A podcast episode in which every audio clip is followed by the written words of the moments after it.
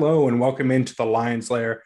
I am your host, Jon Sauber, uh, doing this one solo for the most part today with a jam packed episode for you. Got the NCAA Wrestling Championships this weekend, got the beginning of the NCAA tournament this weekend. Uh, we will preview both of those things, one from the Penn State perspective, of course, with the wrestling, and you know, give the give our broader thoughts on on the uh, men's basketball tournament, which has begun already to some extent in the first four uh, but but really begins in earnest on Thursday. And I'm a firm believer, you know, that the Thursday and Friday, that's the first round. This is the first four. This is a nice little taste of what's to come, but but things really get going on Thursday and Friday. But we'll lead off here uh, with wrestling. Um, Penn State has qualified nine wrestlers for the NCAA's that begin this Thursday. Uh, plenty of those guys have a shot to win a title. I would say all of them have a reasonable chance to be All Americans this weekend uh, myself and uh, our Penn State wrestling beat reporter Nate Cobler at the Centre Daily Times. Uh, you know, he he and I previewed uh, what's to come uh, and what we expect to happen with with the Penn State wrestlers this weekend, and we'll we'll run down briefly here some of that, uh, starting at the 125 pound weight class and wrapping up with sort of my expectations for for the team title this week. First things first, at 125 pounds for Penn State will be Drew Hildebrandt, who disappointed quite a bit at Big Tens, to be frank did not did not place uh, you know where where I think many would have thought he, he would uh, you know struggled out of the gate was upset by uh, Michael DeAugustino of of Northwestern and then felt I believe Patrick McKee and, and ultimately qualified because he was able to uh, secure one of the top 10 spots with the Big Ten having 10 uh, spots allocated for the uh, for the NCAA tournament. So Hildebrandt still gets in despite his struggles, uh, and and the draw, to be frank, is it's not all that favorable here either. Uh, could get by in the first round um, against uh, Anthony Noto, but but the, the second round for him is when things really ratchet up, and that's when he would have to face one of the guys that beat him this year in his short stint as an Nittany Lion in Nick Suriano. Uh, Hildebrandt, of course, enrolled at Penn State in, in January, uh, was at Central Michigan for most of his career. Is spending his last years in Nittany Lion, has looked good uh, for most of the season. You know, Big Ten tournament notwithstanding. Uh, lost to Suriano previously, but it was two to one. You know, it was a, it was a tightly contested bout. I, I just don't know that that he's the guy that's going to upset him here. And frankly, I, I think he might be one of the, you know, one of the two guys here that's probably not going to All American, but has a chance to do it. Uh, I projected him to not All American here, uh, to not place and to ultimately that that loss to Suriano, the potential loss to Suriano, I should say, in the second round, I think that will be enough to knock him down and make it too difficult to claw back uh, in the consolation bracket. Of course, the next couple weights for Penn State, uh, it is a much different story. At 133 pounds, the Nittany Lions have Roman Bravo Young, 141 pounds, have Nick Lee. Both of these guys should be favored to win a national title as much as they both did last season. Both these guys should have some rematches on the way to doing so start with Bravo Young. Uh, likely to get Austin DeSanto in the second round. DeSanto is an eccentric wrestler, right? Like he's an, he doesn't operate in the way that most wrestlers do. He will attack from different angles. He would try to get takedowns in, in unconventional ways, uh, you know, and put himself at a disadvantage at times going for those sort of unconventional things. And Bravo Young generally hasn't had much of an issue with him in the past. I would expect him to beat him again uh, at NCAA's in the semis and then face Daton Fix from Oklahoma State Fix hasn't been or wasn't much of an issue for Bravo Young last year. Uh, Bravo Young winning the national title, and I think he has a chance to get it done again and should get it done again, quite frankly. Uh, that takes us to Lee, who has a, uh, I guess, a stranger road is the best way to put it to the, the national title. Um, he's only likely to face one of the two guys that should present him the, the most difficult matchups, and that's Jaydin Eierman of Iowa and Sebastian Rivera of uh, Rutgers. Now, both of those guys uh, rumored to be dealing with injuries, which I think makes this really interesting. Eierman, especially, uh, you know, medically forfeited the, the Big Ten finals, giving Nick Lee the Big Ten title, which he lost last year to Eierman. Uh, Eierman obviously has been doing this for a long time. Started his career at Missouri, uh, since transferred to Iowa, where he competed last season too. Uh, I, frankly, I just don't know that he Rivera is healthy enough to beat Nick Lee, and I don't know even if they're healthy if they're good enough to. So compounding those things together, I think it makes it pretty easy to project Penn State to get those two champions, the two guys that you would generally expect to be favorites to win the title at their weight class. The two guys probably uh, among the the four title winners that I have projected, the two that I feel most confident in that will end up winning uh, the the NCAA title this weekend. Uh, next up, 149 pounds is another one of those guys that we don't know where he's going to finish. and that's Bo Bartlett. Bartlett, it reasonably should be at 141 pounds. Doesn't really have the length and the size to be at 149 pounds. It's just he's he's blocked by the best 141 pounder in the country, uh, in in Nick Lee, and so he is wrestling up at, at 149 pounds. Uh, doesn't have the greatest draw in the world. Potentially gets Sammy Sasso of Ohio State in the second round. Uh, nearly beat Sasso in the Bryce Jordan Center duel earlier this year. Has a chance to do that again. Uh, if he can do that, he can he can finish as an All American. And this is one of those scenarios where Penn State's wrestlers tend to perform best in the at their best in the postseason, and I think Penn State and Cael Sanderson is going to get its best, uh, or going to get the best it can from from Bo Bartlett. Uh, I have him finishing sixth, earning All American status for the first time, and then honestly, in all likelihood, probably wrestling down at 141 pounds next year. Although we'll see how the roster shakes out; these things can always change. At 157 pounds is one of these seeds uh, that that when I saw anyways, was one of the, one of the ones I questioned the most. And Cael Sanderson clearly did too. Voices frustrations frustrations with the process of seeding uh, when he spoke last week uh, ahead of you know the team traveling to Detroit for the for the for NCAA's. Uh, but what what happened here is sort of inexcusable, uh, and it's it's honestly less about Brady Berge at 157 pounds after he dropped down after you know wrestling at 165 pounds. Of course, rejoining the team uh, after coaching at South Dakota State to begin the season, rejoining the, rejoining the Penn State team in January after he you know medically retired last year. But he beat Caleb Young twice, who was the number two seed at the uh, Big Ten tournament, and he did so rather convincingly, right? And he finished third in the Big Ten, the best conference in the country. Yet here he is as the number 16 seed. Yet here he is with a second round matchup against the number one wrestler in the weight class, Iowa State's David Carr uh, won the Carr won the title last year. Uh, you know, both of these guys have a chance to win the title. Uh, I, I, think this is this is an opportunity for Berge to get that upset to prove again that Penn State is peaking at the right time. Um, but I do think things could fall apart, not quickly from there, but but he may not make the run that you would expect after upsetting the number one seed. Uh, I have him finishing eighth, earning All American status, but sort of doing it just barely, despite knocking off the number one wrestler in the weight class. I just think at the end of the day, there's there's still enough rust with Berge that you see that you it, it's tough to be completely confident that he's going to go in there and he's going to be the guy that Penn State sort of hopes and expects he would be to help them win a team title. Uh, that being said, All American status after not wrestling uh, competitively, anyways, for whatever it was seven, six, seven months, it, it's an accomplishment in its own right. And credit to Berge for you know coming back and trying to finish his career strong rather than having to sort of medically retire. Um, at 174 pounds, this is these are one of the two champions, the next two weights, 174 and 184, that have the guys I think that are least likely from Penn State to repeat as champions. Uh, that being said, they both have excellent chances. I'm not saying like they uh, honestly uh, both guys could reasonably should reasonably be favored uh, to win the the weight class. At 174, 174 pounds, that's Carter Starocci. Uh, Starocci, of course, uh, has has gone up against Michael Kemerer multiple times in the past uh, has you know beaten him uh, in, in, the past to to sort of get uh, you know get a national title last year, and uh, you know has been I don't want to say better than than Kemerer, but has been healthier at the very least, and that has mattered. And it looks like he's once again healthier uh, going into NCAA's. That being said, Kemmer is a really fun wrestler to watch. He's he's been awesome for Iowa at 174. Has generally been aggressive uh, for the Hawkeyes. Uh, and I and I think the semifinal matchup of Starocci and Kemerer should be one to watch as it may seem like Starocci would disappoint if he doesn't make it to the finals, but he's probably facing the guy in the semis that that he would have to uh, th- that he should reasonably be facing in the finals, right? And so it's putting him in a bad position. I have Kemerer with the upset here. This one was really a toss up for me. Uh, I could go in either way. Like that the health could be a major factor here.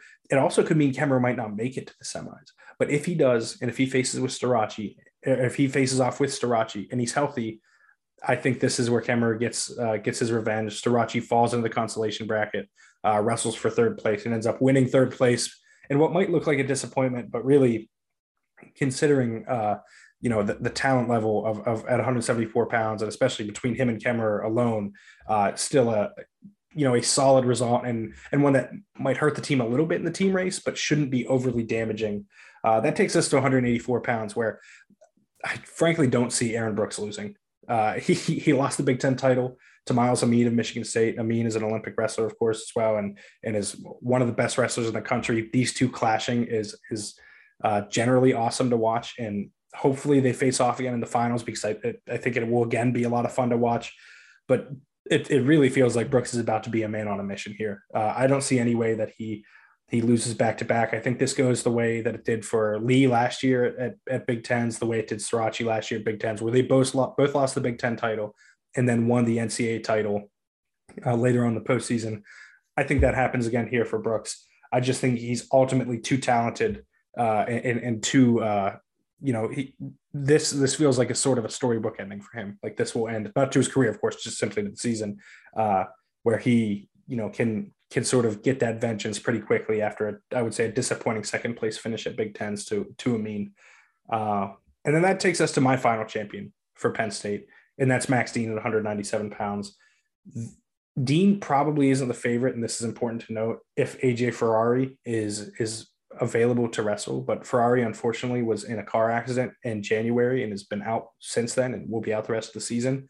Uh, from a obviously a humanity standpoint, you hope for the best for Ferrari and that he gets better. But from a wrestling standpoint, that it, it opened up things for Dean. Uh, it put him in a position where he is, uh, the, I would say, the favorite to win the title here at 197 pounds. Comes in as the number one seed, uh, has a chance to to earn his first title. He lost in the finals in 2019. Didn't get to to compete in 2020 because the championships were canceled because of the COVID 19 pandemic the Ivy League cancels the 2021 season, and suddenly he's going, uh, you know, two years without having a chance to. It's been three years without having a chance to to sort of overcome that that loss in the finals in 2019. I think he ends up getting the job done here, uh, and and should be able to win his first title and you know have as as successful a postseason as you can, postseason debut as you can. Excuse me for Penn State, winning the Big Ten title, winning the NCAA title, uh, and, and just you know, being everything that Nittany Lions could have hoped for at 197 pounds. Of course, the last individual uh, wrestler here then is Greg Kerkvliet at heavyweight. And, and frankly, there there might not have been a loss in Big Tens that set up a guy worse than Kerkvliet losing to Tony Cassioppi uh, at the Big Ten tournament. He falls to Cassioppi, pushing him to the consolation bracket, pushing him to trying to to win third place. Um, ultimately, does win third place but that being said, the, the loss doesn't matter because of the placement. It matters because of where he's at on the bracket compared to all world, all everything heavyweight Gable Steveson, who hasn't been beaten in a while since basically since uh, Anthony Cassar was was at Penn State at heavyweight. Uh, Steveson has been dominant this year. Is going to be dominant at NCAAs. I have little doubt in projecting that he's going to win the title. And so facing off with him in the semis rather than the finals pushes Kerkvliet again to sort of the best case scenario as he finishes third and wrestles for third at the very least. Um, I have him finishing fourth, but really this is about he might be the second best heavyweight in the country, but facing Steveson in the in the semifinals makes it impossible for him to get second place without the enormous upset. And frankly, if he gets that upset, he should be winning the title. I just don't see it. I don't see anyone upsetting Steveson. Uh, I don't see anyone sort of overcoming the the sort of monster he has been this season. Uh, and that takes us to the team outlook. And and honestly, with with all of those those four champions and potential for fifth and Starocci, Penn State should win the national title. Uh, they should win their ninth title in 11 years. They I don't want to say they should do it convincingly, but they should be able to have enough of a margin to do it comfortably.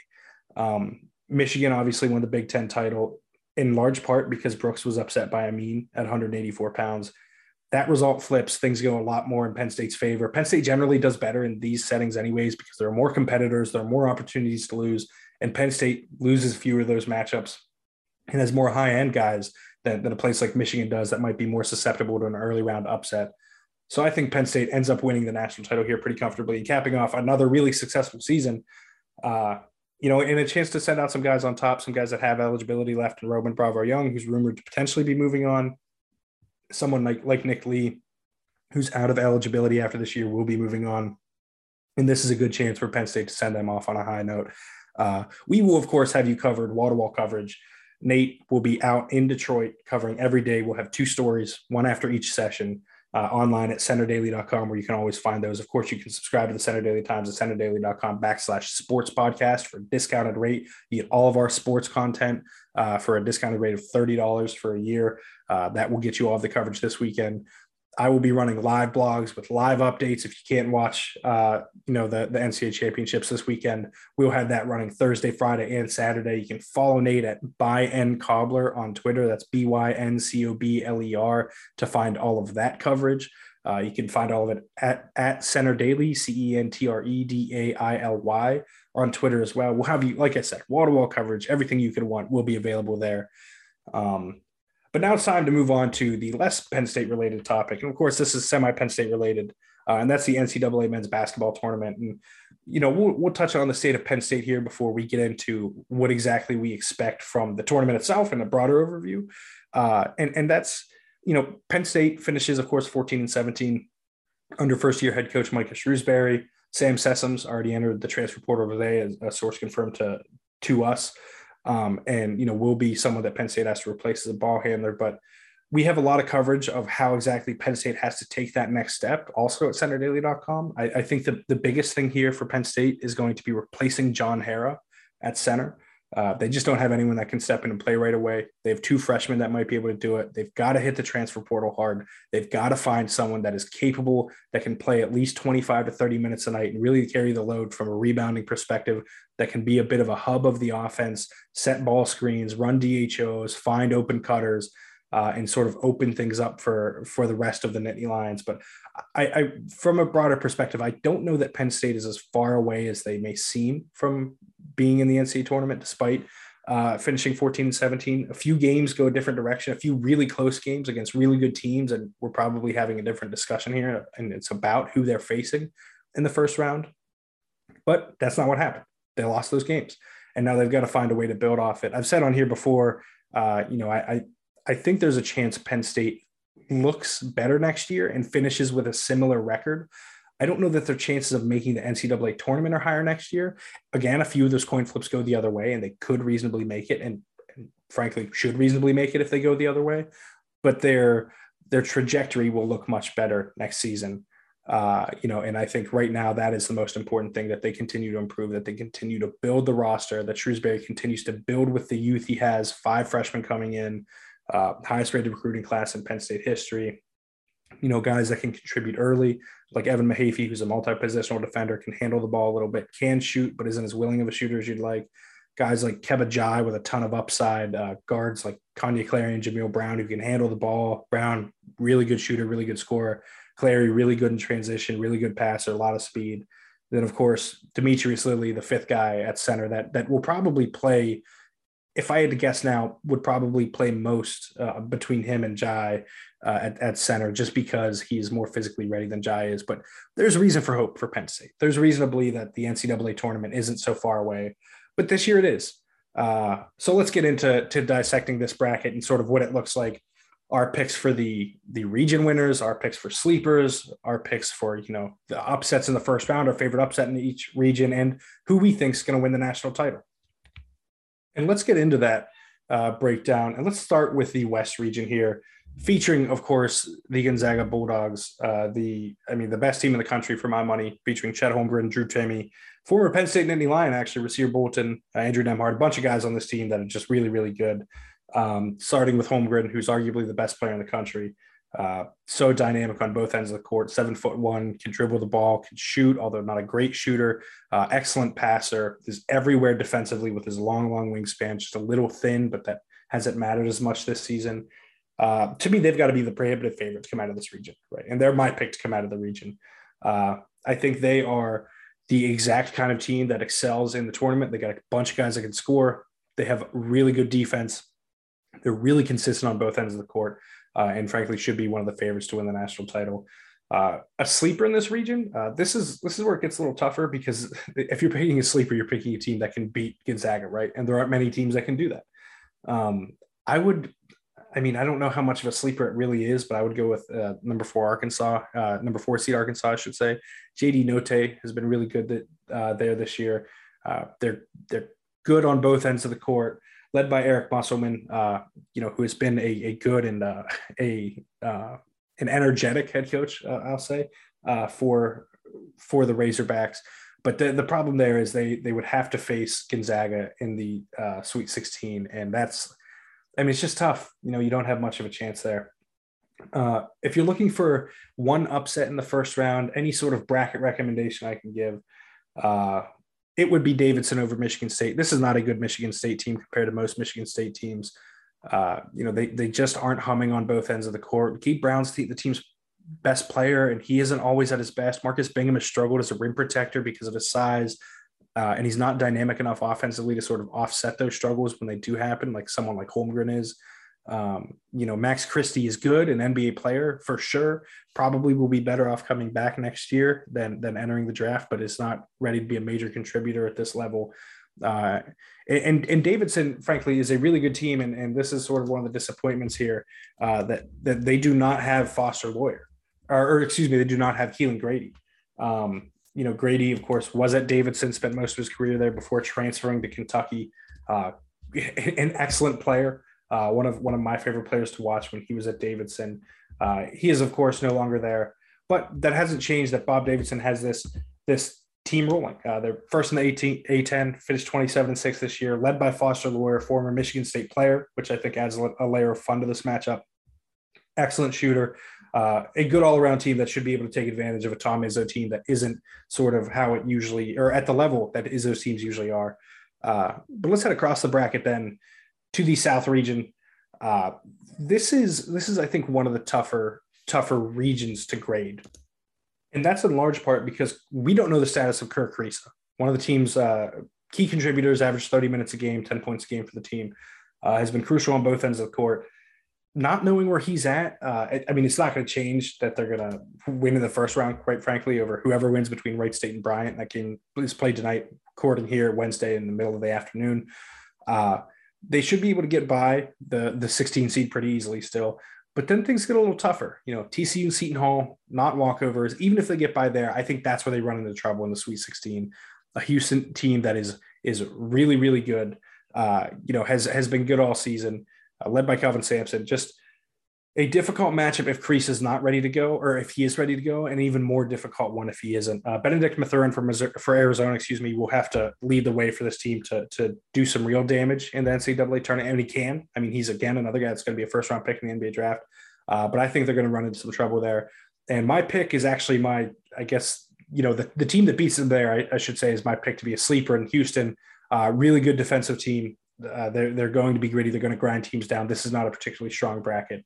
Uh, but my pick to win the bracket is Tennessee. And that's because, frankly, this this Tennessee teams this Tennessee team is one of the best defensive teams in the country. Third in KenPom's adjusted defensive efficiency, averaging about 86.1 points per 100 possessions, according to the metric. Uh, just led by Kennedy Chandler, just one of the most dominant defensive groups uh, you're going to find all year. Uh, teams don't make a ton of twos against them. They don't make a ton of threes against them. Uh, they don't make a ton of shots against them. They they force turnovers. Uh, they are, you know, sort of a mess to deal with. Right? They're they're the worst team that the they're they're one team that teams don't want to run into if you don't want to grind it down because Tennessee will grind you down. Uh, if I had to pick one upset in this region, that's that's where this one gets a little bit difficult uh, because a lot of the higher seeds are pretty good.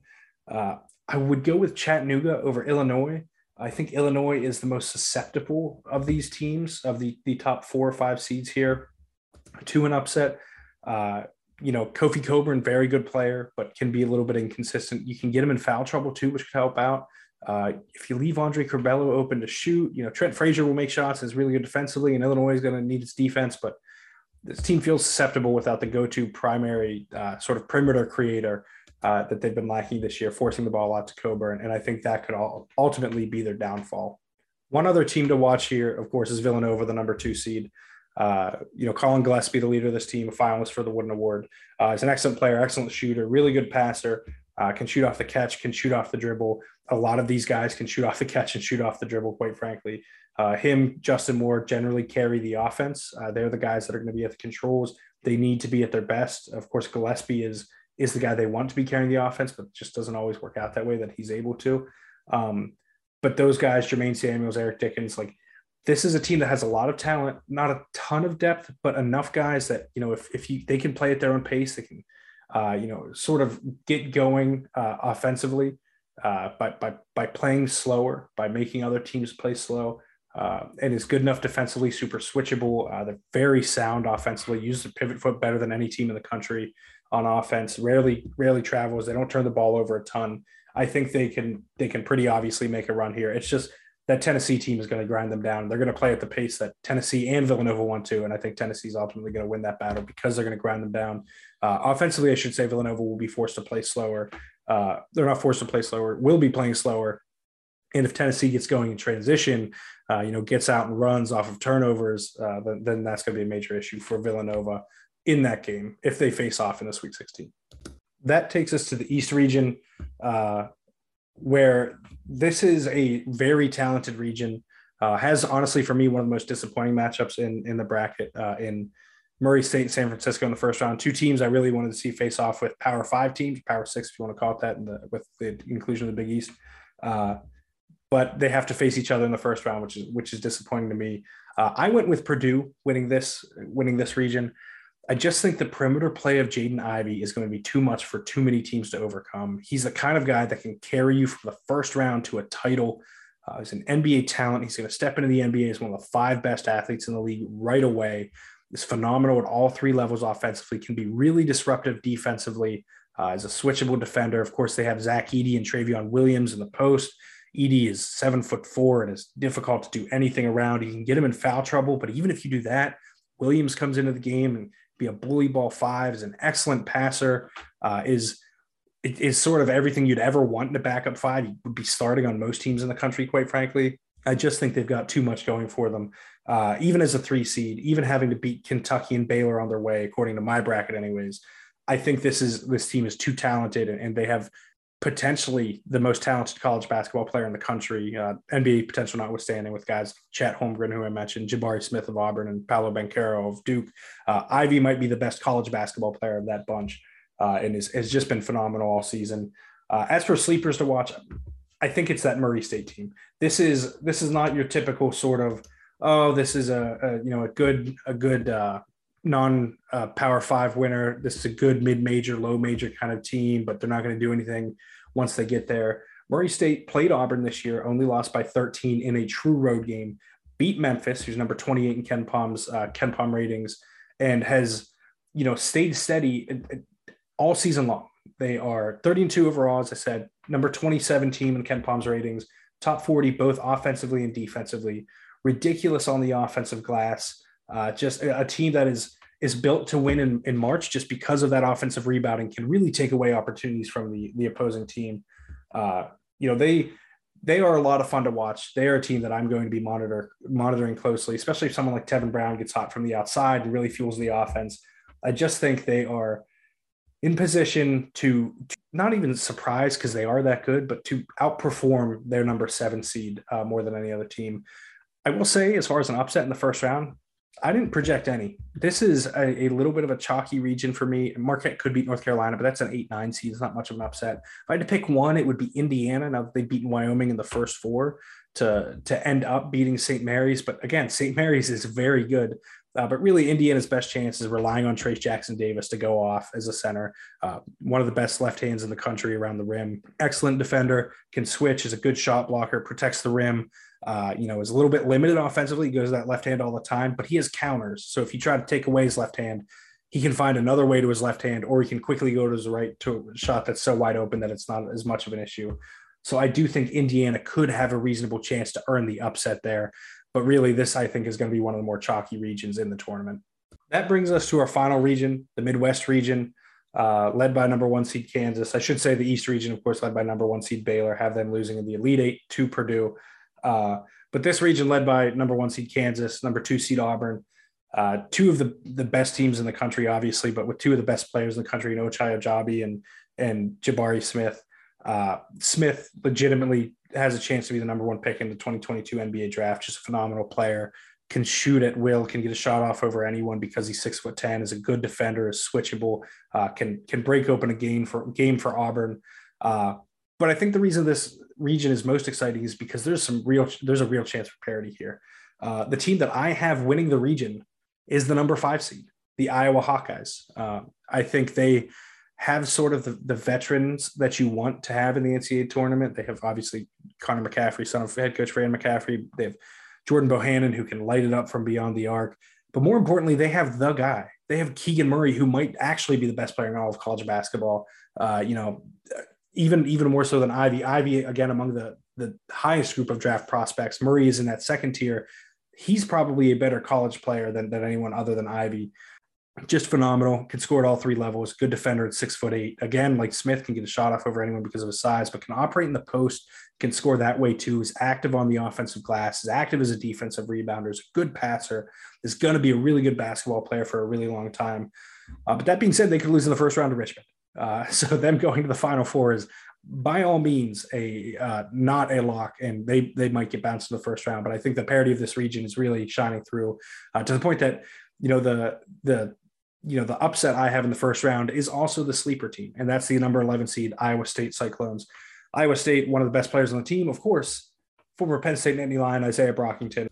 Brockington, of course, is one of the team's best offensive players, has scored at all three levels this year, shooting 37.6% from three. Not something we saw when he was at Penn State. Obviously, a fantastic athlete, gets to the rim really well. Not the best passer, but that's okay because he has Tyrese Hunter, who is a good passer as a freshman. Those guys, of course, joined by Gabe Kalscheur in the backcourt. Uh, those three generally the center of their offense, uh, but it's really a lot about Brockington and Hunter. Hunter's ability to create for others, Brockington's ability to create from them, for them for himself. And I think Brockington has reached a level this year where he's the kind of guy that can take you deeper into the NCAA tournament than your seeding says. And again, they're an 11 seed. They play LSU in the first round. LSU, of course, just parted ways with Will Wade, former head coach, who's under investigation for recruiting violations and whatnot. They're ripe for the picking for an upset. They win that game, they could be facing Wisconsin or Colgate. Again, Wisconsin, not an overwhelmingly good team, very good player in Johnny Davis, but not a team I would be afraid of if, if I was an 11 seed. The real upset for them to reach the Elite Eight, and that's where I have them getting, would be over Auburn. And Auburn has been really, really good this year. There is no doubt about that, led by Smith and, and, and Walker Kessler at center. I just think they have the ability to attack and to get into Kessler's body, to force him to foul, uh, to, to put Auburn in a compromised position at, at a point where Brockington cannot necessarily take over a game, but lead the offense in the game and earn the upset there, of course, before falling as the number eight seed. Iowa State, my sleeper. Iowa State, my upset. Uh, I, I think that they are sort of the. I didn't agree with their number 11 seed, I should say, uh, to, to say the least. I think they're a better team than that. Reasonably could have been a seven seed, in my opinion. They did struggle down the stretch of the season, no doubt about that. Losing in the conference tournament uh, to Texas Tech by 31 is not a good look. Uh, but Texas Tech, top 10 team in the country, right? That those kind of things happen. They lost their last three, but those games again, a really, really weird game against Oklahoma State, another good team, uh, a a close loss to Baylor uh, on the road, and then of course the neutral neutral site loss to the Red Raiders. Uh, I don't I don't take away a ton from that. I still think they're very good. Uh, but that brings us to my final four, and that is where I have Gonzaga taking on Purdue and on one side of the bracket and Tennessee taking on Iowa. And I'm sure those are not conventional selections. I have personally Gonzaga and Tennessee in the national title game with Tennessee winning it all. I think that defense is too good. I think they're going to lead the way. They are susceptible to a to a bad offensive performance stalling the whole thing out. Uh, but I think Kennedy Chandler's good enough on the offensive end to lead them to a victory. Is it the most likely scenario? No, I think the most likely scenario is Gonzaga's just as good as we think they are, and they win a national title. Uh, you know, Chet Holmgren, Drew Timme, Andrew Nembhard, all those guys I named earlier, they're so, so good on both ends of the court. They're so dynamic. They can play offense so many ways. They can run the offense through Chet Holmgren. They can run it through Nembhard, who can score in isolation. They can run it through Bolton, who can score in isolation and spot up from deep. They can they can have Drew Timme in the high post as a passer. They can get it to him in the low post, let him score down there. They can be super versatile defensively. So are they favored to win the national title? Yes. Should they be favored? Yes. Should I probably have picked them to win the national title? Maybe, but I didn't. And that's part of the fun of the NCAA tournament. I do think this is going to be a really exciting year for the NCAA tournament. Of course, like I said, our, our coverage of that is, you know, we've got some stories on Penn, how Penn State can get there uh, at centredaily.com. So go check that out. You know, I think that is going to be fascinating to watch as Micah Shrewsberry tries to continue to rebuild, continue to build up this roster, and continue to try to make the NCAA tournament and get the Nittany Lions there for the first time since 2011. But that'll do it for this week's episode of the Lions Lair. You can find me on Twitter at Jon Sauber, at J O N S A U B E R. Uh, you can find all of my work at centredaily.com. Uh, like I said earlier, you can subscribe at centredaily.com backslash sports podcast. That's C E N T R E D A I L Y.com backslash sports podcast for $30 for a year. And you get access to all of our sports content there. That includes Nate's coverage of wrestling, that includes Kyle Andrews' coverage of preps, which he's done a phenomenal job on. But thank you for tuning in this week and have a great day.